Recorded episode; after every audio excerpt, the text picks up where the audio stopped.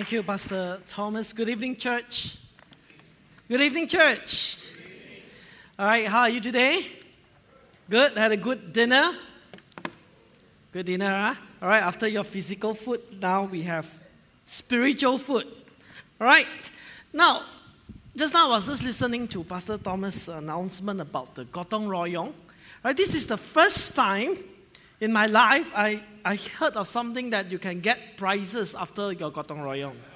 I don't know what kind of prizes, but I'm sure it's going to be very good prizes. Amen? Amen. Come. All right. Those who win, you will get prizes. Those who didn't win, you can still take back the sampa. All right. Now, I want to start by asking you a question. How many of you have heard of the Momo Challenge? Raise your hands. You have heard of the Momo Challenge, you know, somewhere, you know, on, online. All right, thank you. Uh, recently, the Momo Challenge has gone viral on social media, alleged to target children and youth. Now, Momo is described as a social media suicide challenge. All right, and uh, it features an avatar of a woman with dark hair, pale skin, and oversized eyes. All right, and will send children and youth images and instruction on how to harm themselves and others. This is what will happen. Momo will instruct you on online uh, to tell you to engage in some odd uh, activities like waking up at night or overcoming a certain fear. And the children will have to just firm themselves doing these activities and send it back to Momo. And if they are successful, then Momo will encourage you to partake in even more dangerous activities. And that will involve self harm and eventually uh, leading to suicide. Eventually leading to suicide. It, it was uh, global, global phenomenon, and the schools and the authorities began to get panic and they issued stern warnings to parents and to the educators. As a result of that, you know, all parents around the world, they started to get fearful. They started to get panicked, and some has even gone hysterical. They banned their children from almost anything from the social media so that they will not get in touch with Momo. However, a few days later, a few, uh, maybe one week later, there were reports that this Momo is actually fake. It is an internet hoax. It is a form of an internet bully. And there was no factual evidences that link Momo to the claims of self harm and suicide. The Momo avatar that we saw is actually a statue that is made by a Japanese artist who works with the Japanese special effect company called the Link Factory. The statue itself is called the Mother Bird. Well, this Momo challenge has been elevated to this global phenomenon not because of the stories shared by the victim themselves, but by the worried adults, the worried parents who try to protect their children. Now, the issue I want to address here this evening is not whether this Momo is real or is an internet hoax. The real issue that we want to talk about here is that are the parents equipped to reach out and to teach the children and the youth, especially in this internet age? Now, in 2017, it was the blue whale, and now it is the Momo. And I want to tell you, there will be always something else next. It could be Mimi, Mumu, or Mama. I don't know. But the question is are the parents equipped? Are the parents equipped to talk to your children, to talk to your youth regarding internet safety? Are the parents equipped to have meaningful conversation regularly with their children about the apps and the games and the potential risks that they can and will be exposed to?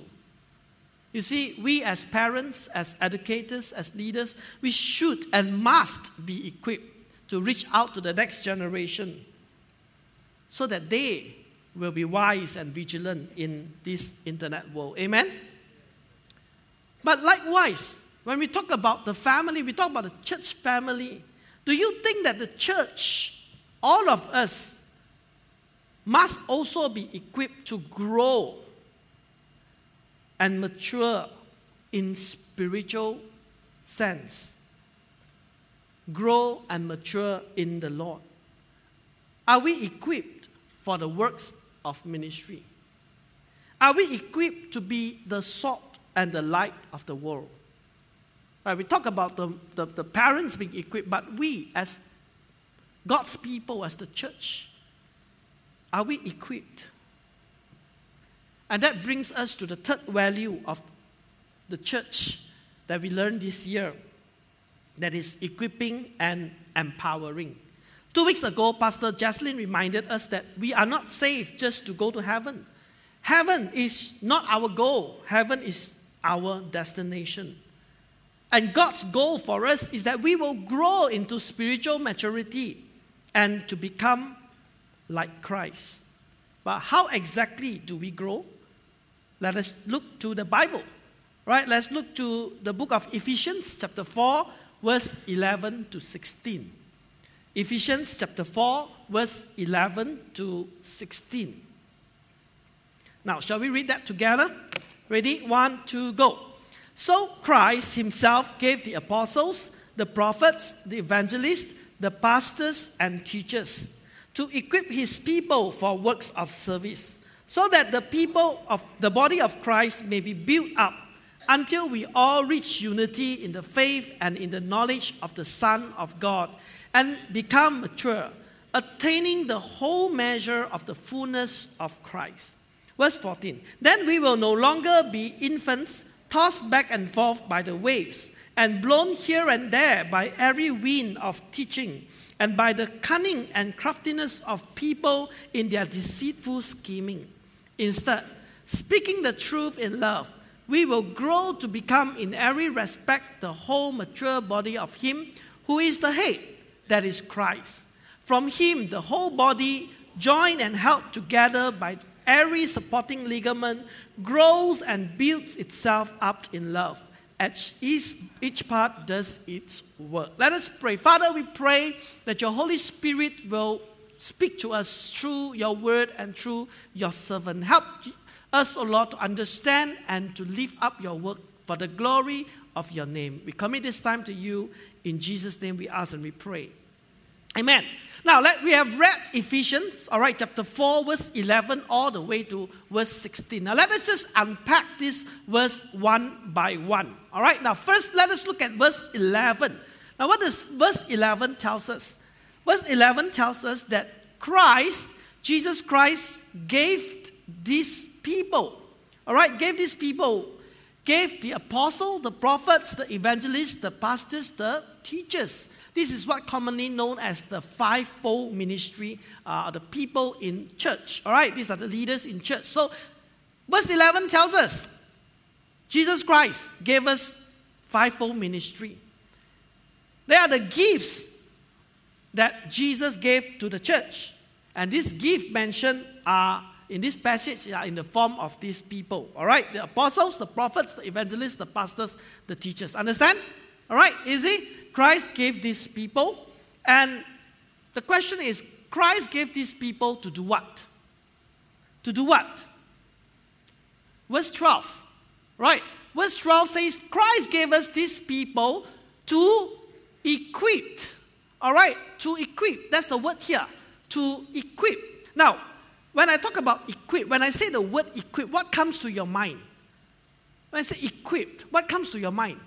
Right, a simple check on the online dictionary tells us the word equip can be defined as to provide a person or a place with objects that are necessary for a particular purpose. Right? That's the meaning of equip. Okay, so let's just go. Huh? Christ gave this group of people to the church to do what? To equip. All right, to equip. And then now the next question to equip who? To equip who? To equip In verse 12, to equip his people. Right? To equip his people. Who, who is his people? Who are his people? All of us, right? We are all God's people. Right? You and I. So all of us are to be equipped. And lastly, equipped for what? Equipped for what? Equipped for the works of service. Equipped for the works of service. So, in short, we find that Christ gave this group of people to do what? To equip. To equip who? To equip his people, God's people. And equip them to do what? Equip them for works of service. Understand? Up to that part. All right. So now we, we, we, we, we know that God has, Jesus Christ has given us, us that and to equip us for the works of service. Now, what then is the works of service? What then is the work of service? Today, there are many expressions, all right, of the work of service, but today I'm just going to uh, quickly give you two, two examples of this work of service, all right, and that we all need to be equipped with. Okay, the first one will be word, all right, equipped with the word. All right, so let's move on to verse 15. Verse 15 here it says, instead, speaking the truth in love, we will grow to become in every respect the mature body of Him who is the head that is Christ. Now, I want you to pay attention at this verse here, this phrase here says, speaking the truth. Now, what is the truth? What is truth? Where do you find the truth? The truth is found in the in the Word of God. The truth is found in, in the Bible. Right? And so all of us needs to be equipped with the Word. How can we speak the truth when we don't even know the truth? How can we speak the truth if we are not equipped to know the truth?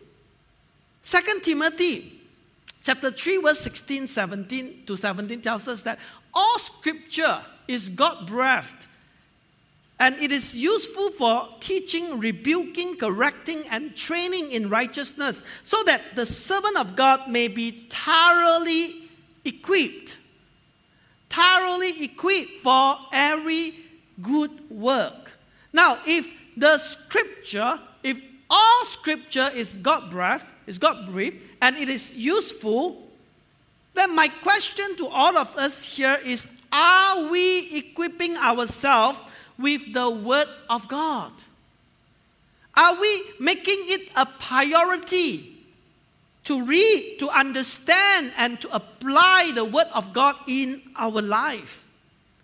You know, once in a, in a, in a, in a youth group, you know, I asked the youth, I want to find out, you know, uh, what, what kind of Bible version that they read. And I want to teach them the different version in the Bible. So it's like, oh, you know, what kind of version you read? Can you just shout out the version? So I have one, you know, raise up my hand. So I read the NIV. It's, oh, very good. Then another one will say, I read the NKJV. Wow, very good. Another one will say, I read the, the, the ESV.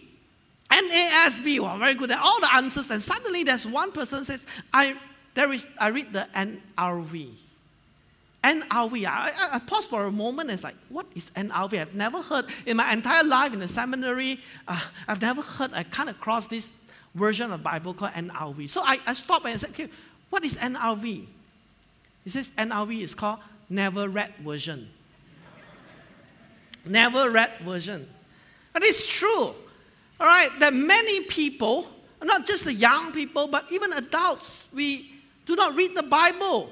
We are not equipped to learn, to know the Bible, to learn the Word of God. And when we do not carefully and intentionally read and apply the Word of God in our life, then we will not able to grow and mature spiritually. And not only that, if we are not careful, if we do not, if we are not equipped to know the Word of God, I tell you, very easily we will be misled by the false prophets very easily will be misled with the wrong doctrines.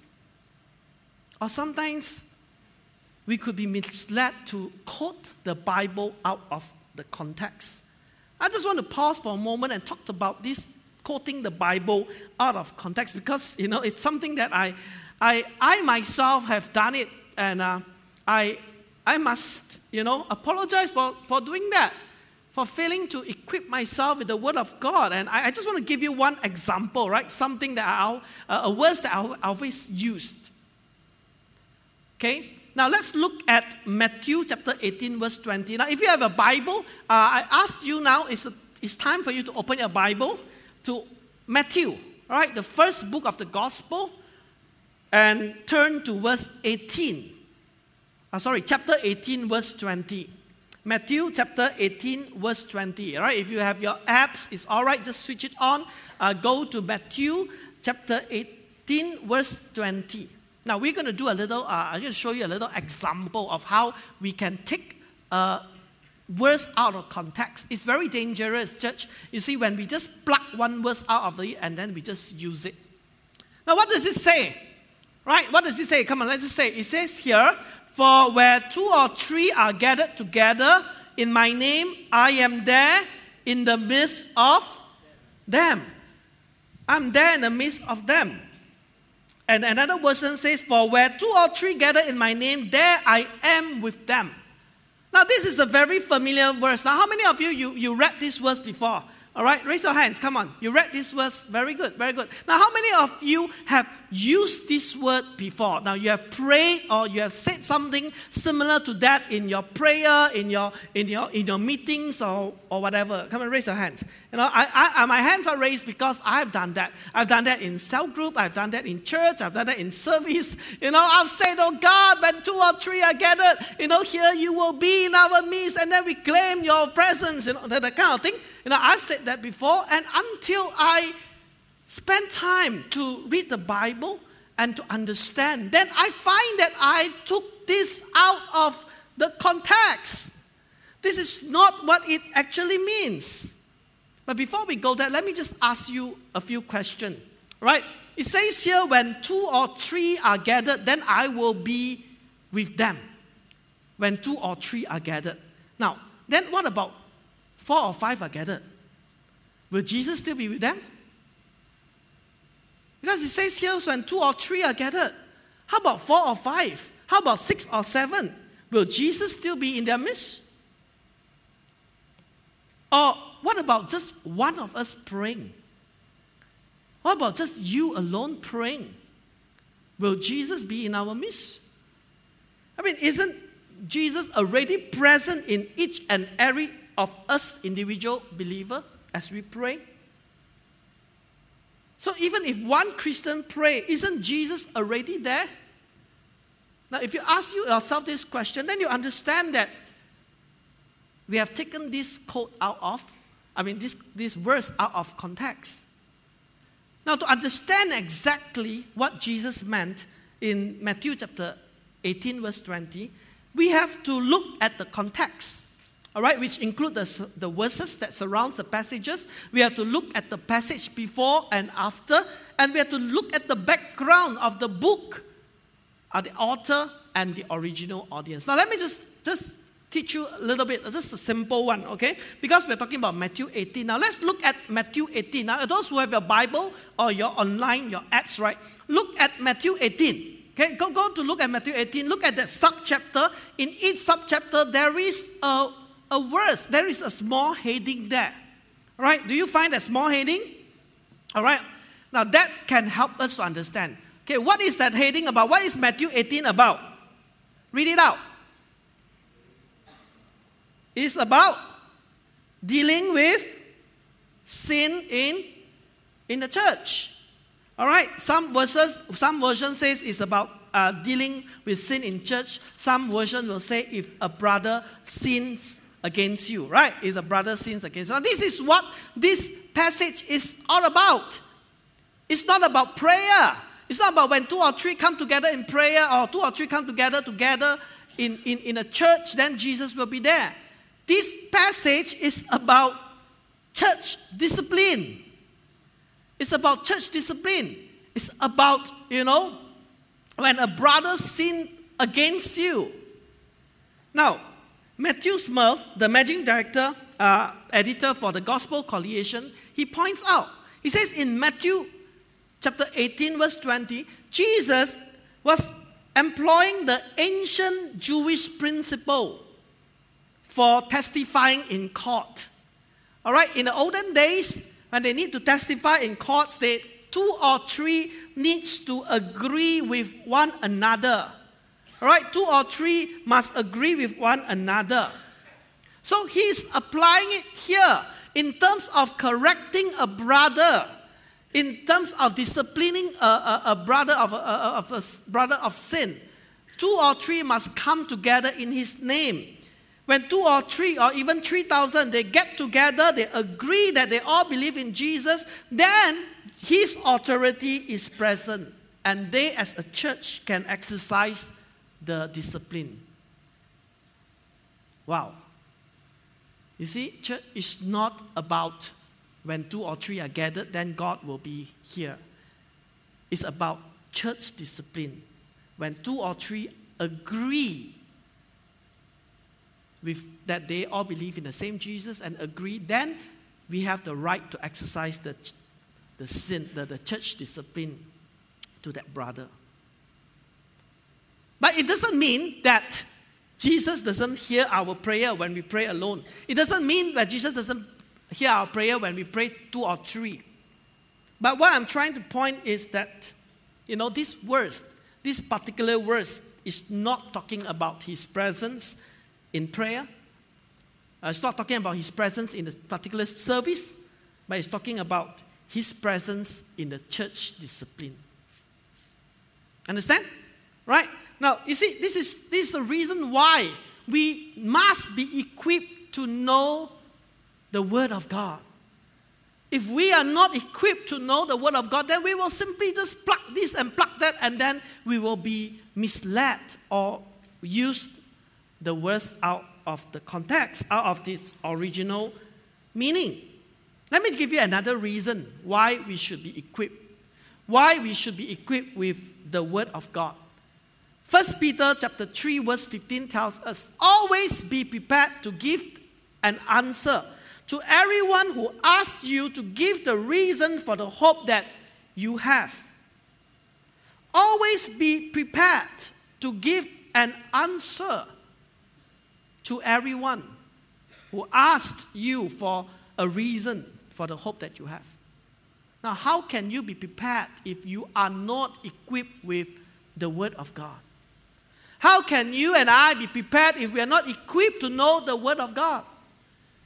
You know, early years of my ministry as a pastor, I remember, I, I, I, I was approached by a man in his early, you know, in the mid 30s. Of, when and I look at his face, I know he's, he's from another race, another religion, another faith, right? So he, I met him at the Palm Spring. He introduced himself and said, Can I talk to you? I have some question to ask you. So I said, Okay. You know, the young me, I said, Okay. So we went to, to a site, we sat down, and he, he told me, you know, okay, he told me that I have a question for you. Is Jesus God?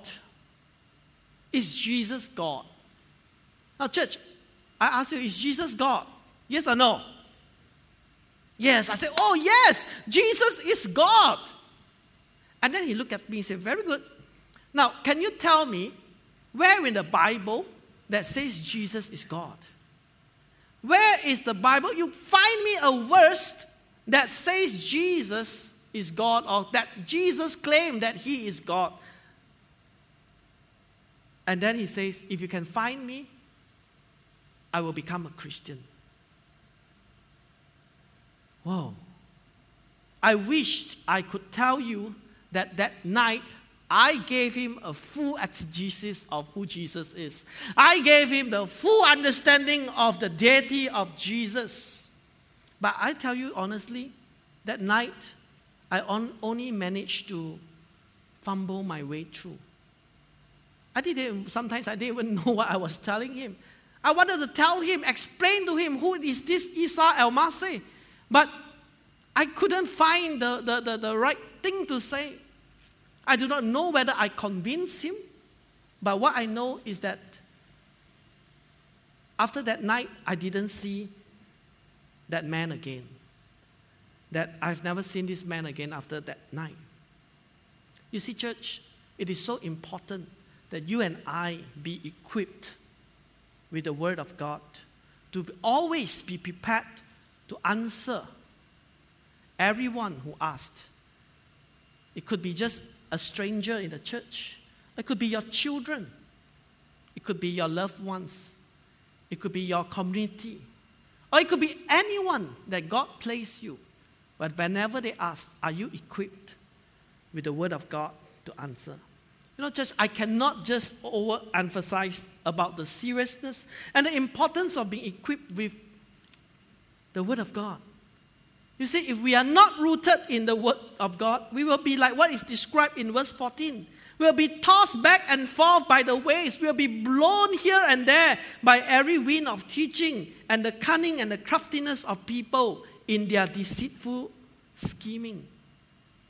Now, this is very dear to me because in my years of ministry, I have seen many, many youth, young adults, people who have walked away from their faith because they are not equipped, because they are not rooted in the Word of God.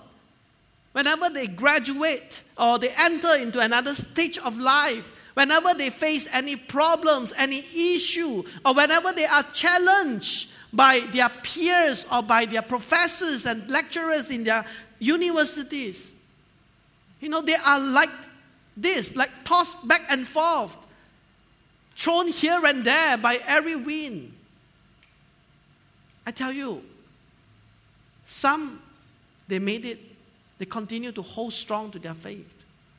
But there are also many who, who left their faith, who does not attend church anymore, who does not want to do have anything to do with the church. Why? It's because they are not rooted and they're not equipped with the Word of God. So, therefore, I'll tell you the very important, the most important equipping is that we must be equipped with the Word of God. Amen? It's not just for the youth, for the young people, but it's all every person and in every stages of life. It is important to be equipped with the word. Amen? And that leads us to the second part of this sermon. First is to be equipped with the word, and the second will be to equip with the works. All right? The word and the works of service.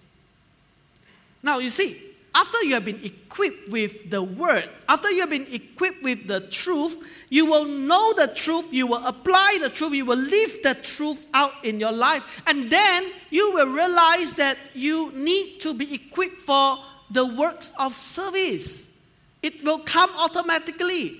After you be equipped by the word, you will know that you want to be equipped for the works.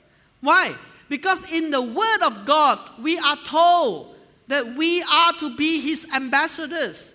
In the Word of God, we are told that we are sent out to our communities, to our school, colleges, workplace, family, uh, factories, communities to be the, the, the Christ, to represent Jesus Christ, and to share about God's love to the communities that God places in. And how do we do that if we are not equipped? That is why the second point is we must be equipped for the works of service. How can we be effectively represent Christ in the world if we are not equipped to do so?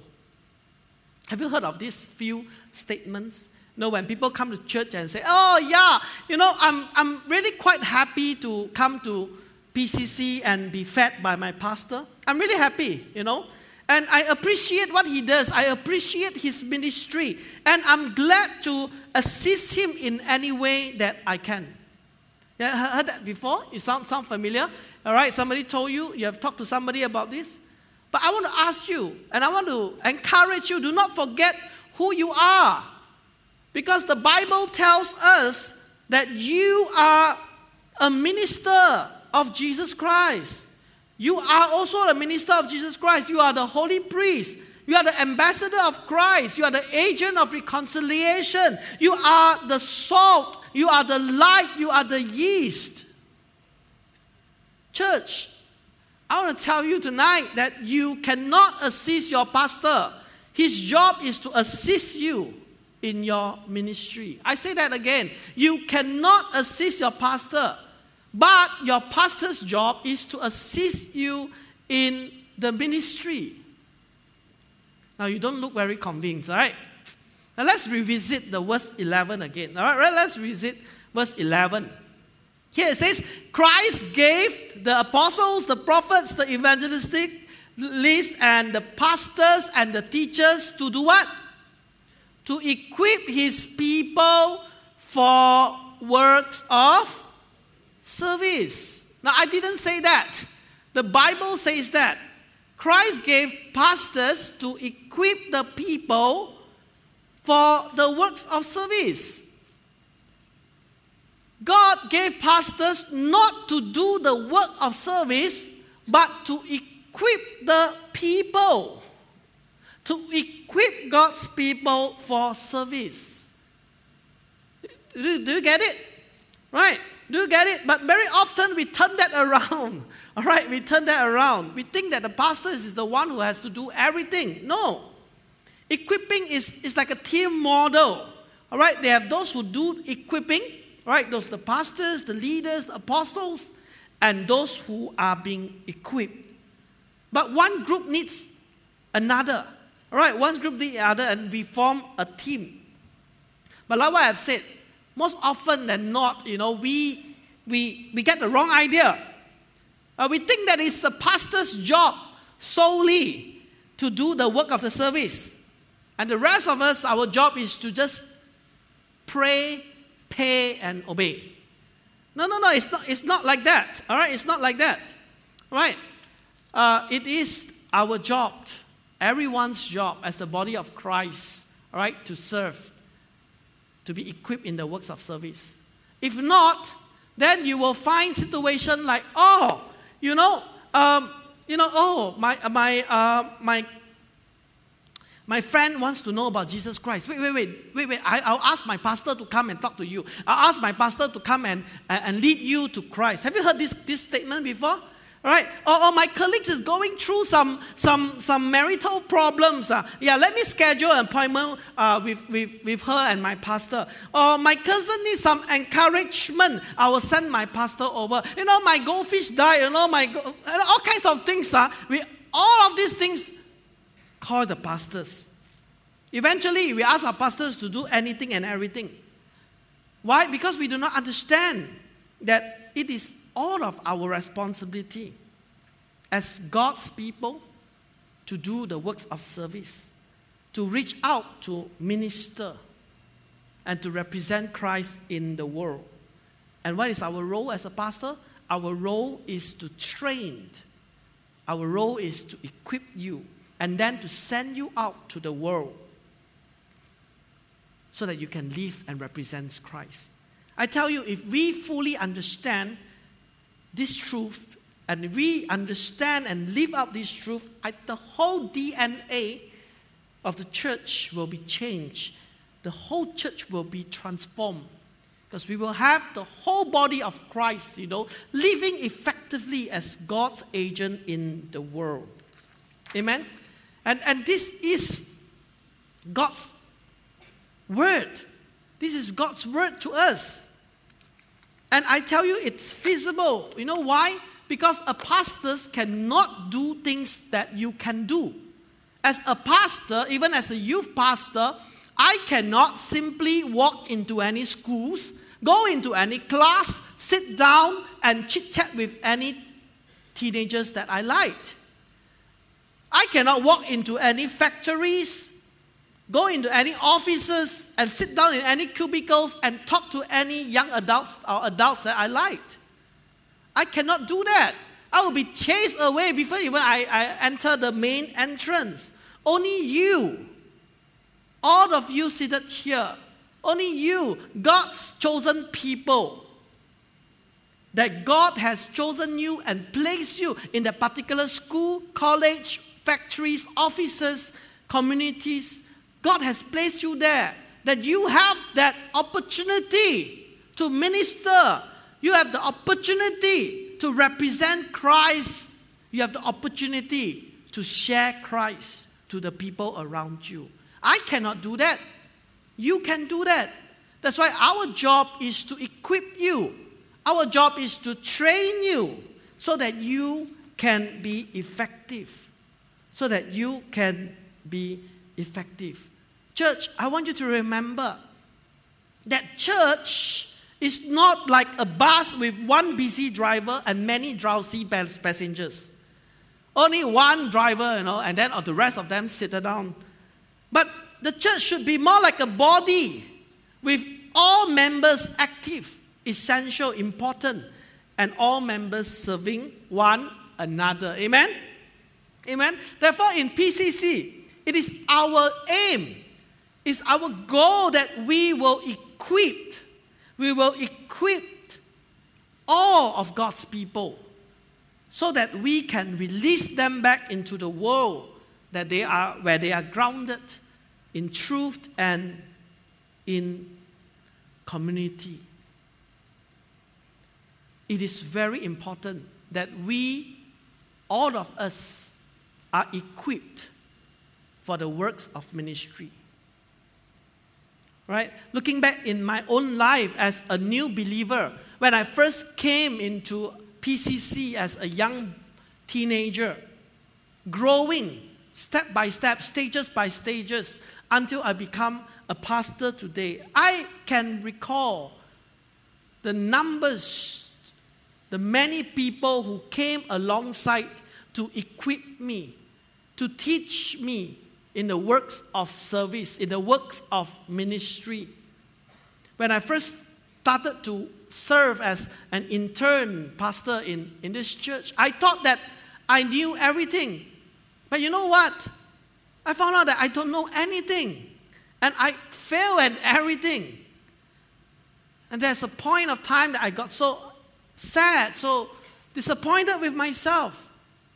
But it was the people who came to me to equip me.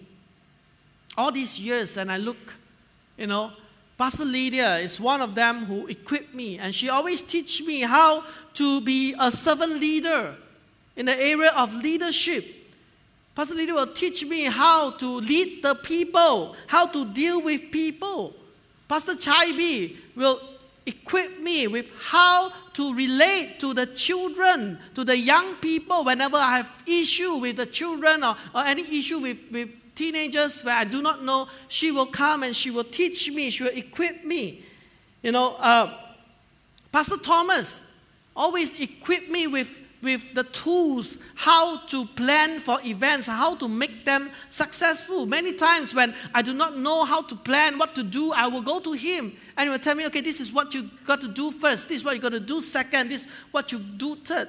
You know, where did I learn all these things? It's all of these pastors who came alongside to equip me, to equip me. And, and Pastor Jaslyn, oh, Pastor Jaslyn, you know what, what she equips me? Uh, she equips me in how to deal with the dead people and the family. You know, as a young minister, I, I do not know what to do. All right, she, she is the, I always see her as the funeral pastor. Right? In fact, even right now, as I preach, she is in the GH, you know, ministering to, to uh, uh, uh, someone who has just passed away and the family members, right? Right now in, in GH. Now, I, I remember as, when I was young, I, um, I do not know what to do when it comes to funeral. I did not know what to do with, with when it comes to when people die. I remember one night I was called uh, because one of my member, you know, his her father passed away. It's two, three o'clock in the morning. I went to GH and and and I did not know. I just tell them this name, and they just okay, go to the bed, and and you know the curtains were drawn. I thought all the families were inside, so I just walked in inside, and then I realized that I was the only one with the dead body. And then all the nurses they they, they, they are not there, and I didn't know what to do. I didn't know what to do. It's like, oh no, what should I do? And, and I remember it was Pastor Jesslyn who brought me, you know, brought me along to the different uh, funerals, you know, and she will teach me, okay, Wilson, this is what you need to do.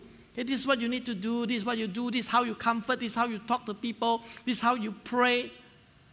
These are the people who came alongside to, to, to equip me for the works of ministry. I, there are many people whom I don't have the time to name one by one, but I want to tell you there are many people who came alongside and even preaching. Even preaching, you know, Pastor Isaac. Pastor Isaac always will have the time to, to wet through to give me the tools of how to prepare a sermon. And every time when I finish preparing a sermon, he will take time to read through and give me some suggestion on how to improve so that I can serve, so I can preach well. And not just only him, you know, there are many people, many in terms of sermon itself, you know, sermon itself, there are many people who came alongside. I just want to say, just, uh, just this sermon alone. You know, yesterday night when I was struggling to prepare this sermon, all right, I have count, I've counted there are four pastors who called me, talked to me on the phone. Some prayed for me, some gave me some ideas, some gave me some suggestion how to come about with the sermon. You know, some will tell me, okay, uh, different different examples, illustration, and I have I have some young adults who keep on messaging me with, with the, the different interpretation of the verses. I have young adults who, who brought books from me from the seminary so that I can read more. There are people who prayed for me. Know, these are all people who came to equip me just for one sermon. And I want to tell you, all these years, they have been doing the same. I am who I am today is because of these people that came alongside, that equipped me, so that I can preach the sermon to all of you. You see, church, it's very important. It's not just to equip me, but to equip all of us here, all of us seated here, because you are also God's people. You are also God's holy priest. And now it's the church's responsibility to equip you, to equip you for the service. That is why in PCC, we have a track team that offers different classes, workshops, talks, courses, and areas in the Bibles, the skills and character. The question is that are you willing to be equipped? Are you willing to be equipped? And lastly, as we end, I want to ask what is the ultimate goal of this equipping? What is the ultimate goal of this equipping? And we can find this in verse 12 and verse 13. The ultimate goal is so that the body of Christ may be built up until we all reach unity in the faith and in the knowledge of the Son of God and become mature, attaining the whole measure of the fullness of Christ. That is the ultimate goal. Church, God calls each and every one of us to serve the body of Christ so that the body of Christ will be built out and so that you and I can be mature. Right? We say that, yes, I want to be mature spiritually. I want to be mature spiritually, but how? How? First is by being equipped with the word, second is by being equipped to do the works of ministry. You see, you will not be mature in Christ without serving others. We need one another. You cannot be mature in Christ without the ministry of others. We are saved to serve, and it's only that we serve one another, each other, in the body of Christ that we all reach this unity. As we close, we come back to the to the Momo challenge, which I when I mentioned earlier in the sermon. I asked, you know, are the parents equipped to reach out to the next generation so that they will be vigilant and wise in their online world. Today, after this sermon, I want to ask all of us seated here, God's holy people, are we equipped with the Word of God so that you will know the truth, speak the truth, and live the truth? That no matter what comes your way, whether trials, challenges, events, doubts, questions, when they come your way, are you rooted enough in the Word of God? Are you rooted enough to know your identity in Him? Are you rooted enough to stand against all trials and temptations? Church, we need to be equipped with the Word of God. Second question is Are you equipped so that you can be an effective Christian wherever God sends you to? Are you equipped so that you can serve one another? So that you can be a successful, effective representative of God, of Jesus Christ, to those that God has placed around you. Church, let's just take this time to ask ourselves. Let's take this time to question ourselves. Are we equipped? Are we equipped? Hallelujah. Hallelujah. Shikaraba Sandaraba Sede. Speak to us, Holy Spirit. Speak to us. Help us to recognize, oh God, the importance of being equipped. Either in your word and the works. The Lord, we will be an effective representative of you in the world. So that the church may be built up, the body of Christ may be built out, and we will be mature as we serve one another. Speak to us, Lord. Speak to us, Lord. Help us, oh God, with the desire to want to be equipped and also the determination to follow through, to allow ourselves to go through this equipping. Hallelujah. Hallelujah. Speak to us, Lord. In Jesus' name we pray. Amen.